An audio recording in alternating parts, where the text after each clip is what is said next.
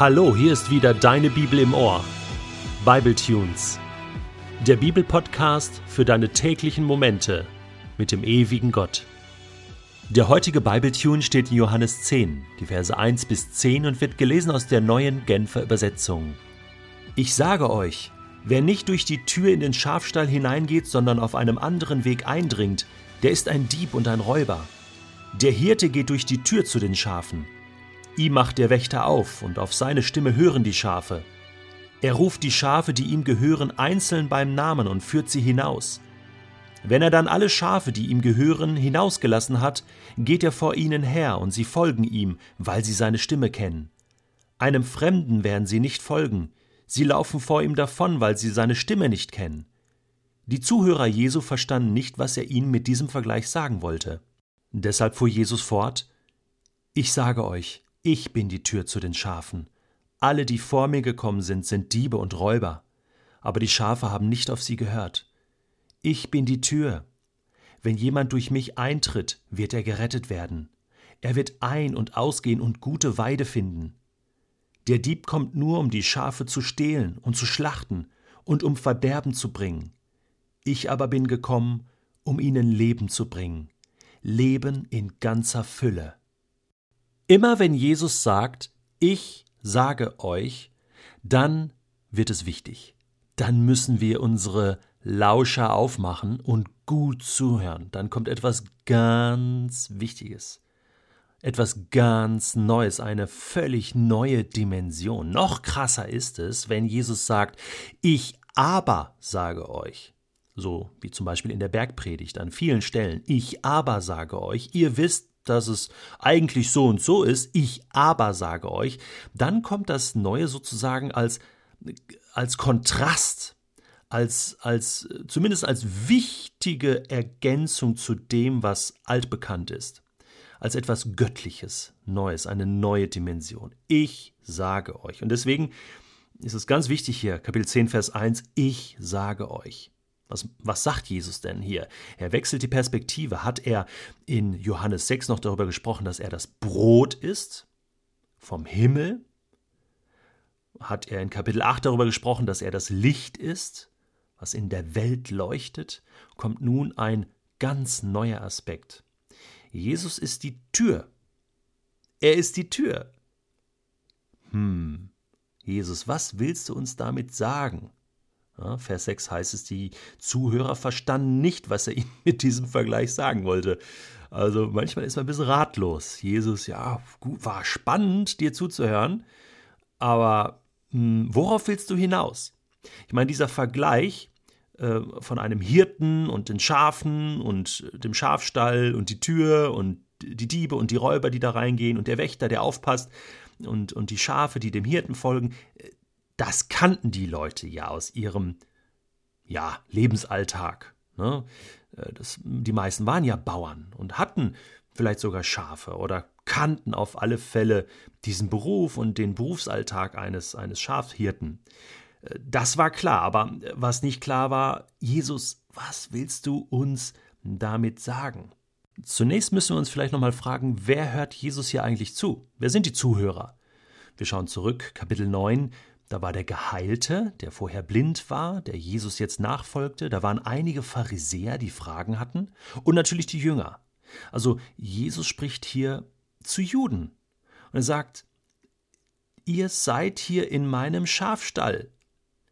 Ich bin der richtige Hirte. Ich bin die richtige Tür zu diesem Schafstall. Da geht nichts an mir vorbei.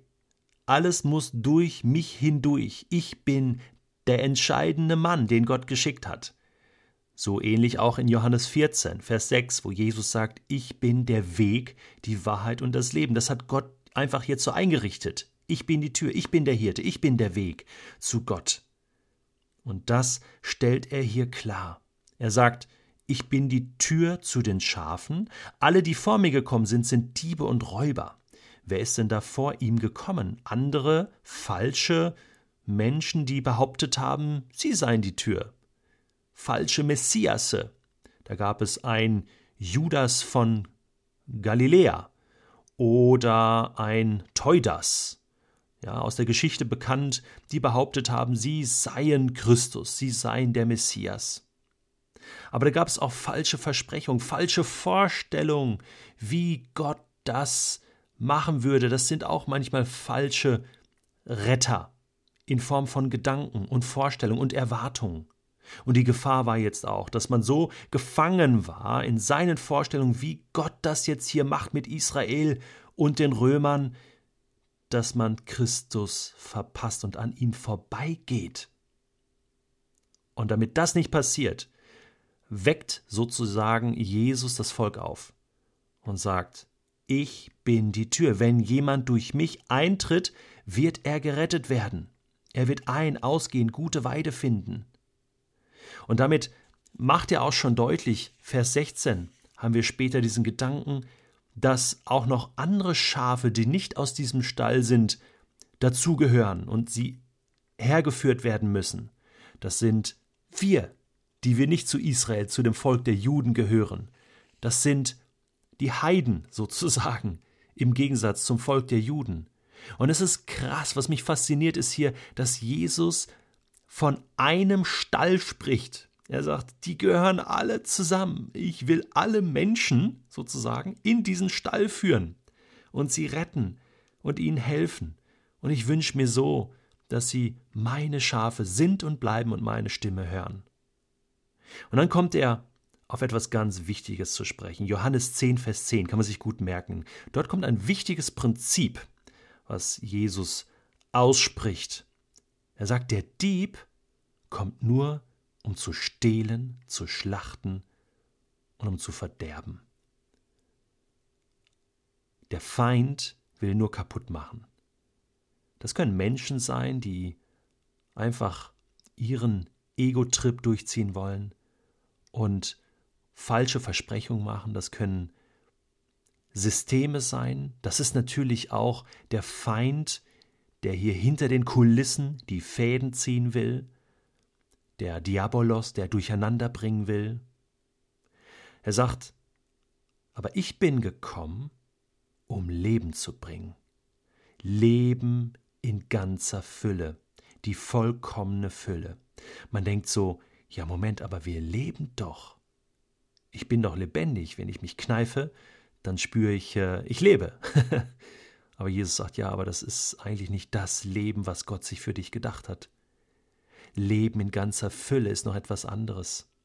Und ich behaupte, dass wir das Leben in ganzer Fülle noch gar nicht kennen. Es ist das ewige Leben, was Jesus uns gibt und jeden Tag geben will. Es steht im absoluten Widerspruch zu dem Mangel, den wir als Menschen oft empfinden. Und dieser Mangel ist kein äußerer Mangel, so Reichtum, Besitz oder Äußerlichkeiten, äußere Umstände.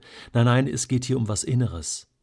Die äußeren Dinge, das beschreibt schon das Buch Prediger. Das musst du lesen, wenn du immer noch glaubst, ja, es, mein Leben hängt von äußeren Umständen ab.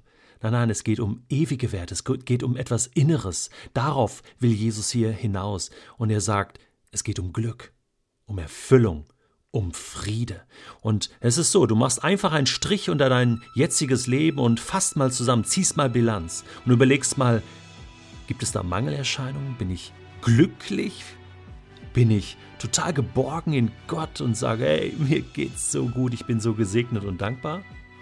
Oder sind da Mangelerscheinungen, sind da Lücken, ist da, ist da ein Unfriede, ist da, ist da ein, ein Mangel, der wehtut, sind da tiefe Verletzungen, ist da ein Unfriede, der mich nachts nicht schlafen lässt.